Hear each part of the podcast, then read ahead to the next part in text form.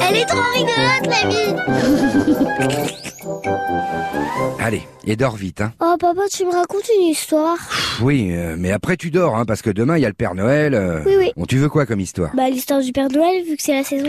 Alors le Père Noël, c'est un vieux monsieur qui vient de très loin. Il arrive avec sa hotte, il monte sur le toit de la maison pour passer par la cheminée et il se laisse glisser pour te déposer au pied du sapin le cadeau que tu lui as commandé. Et... Et ah. quoi Tu le connais toi le Père Noël Euh oui, quelle question Bah dis-lui surtout qu'il n'oublie pas de mettre au pied du sapin Quoi les rollers que tu as cachés dans l'armoire. Bah enfin je... Bonne nuit papa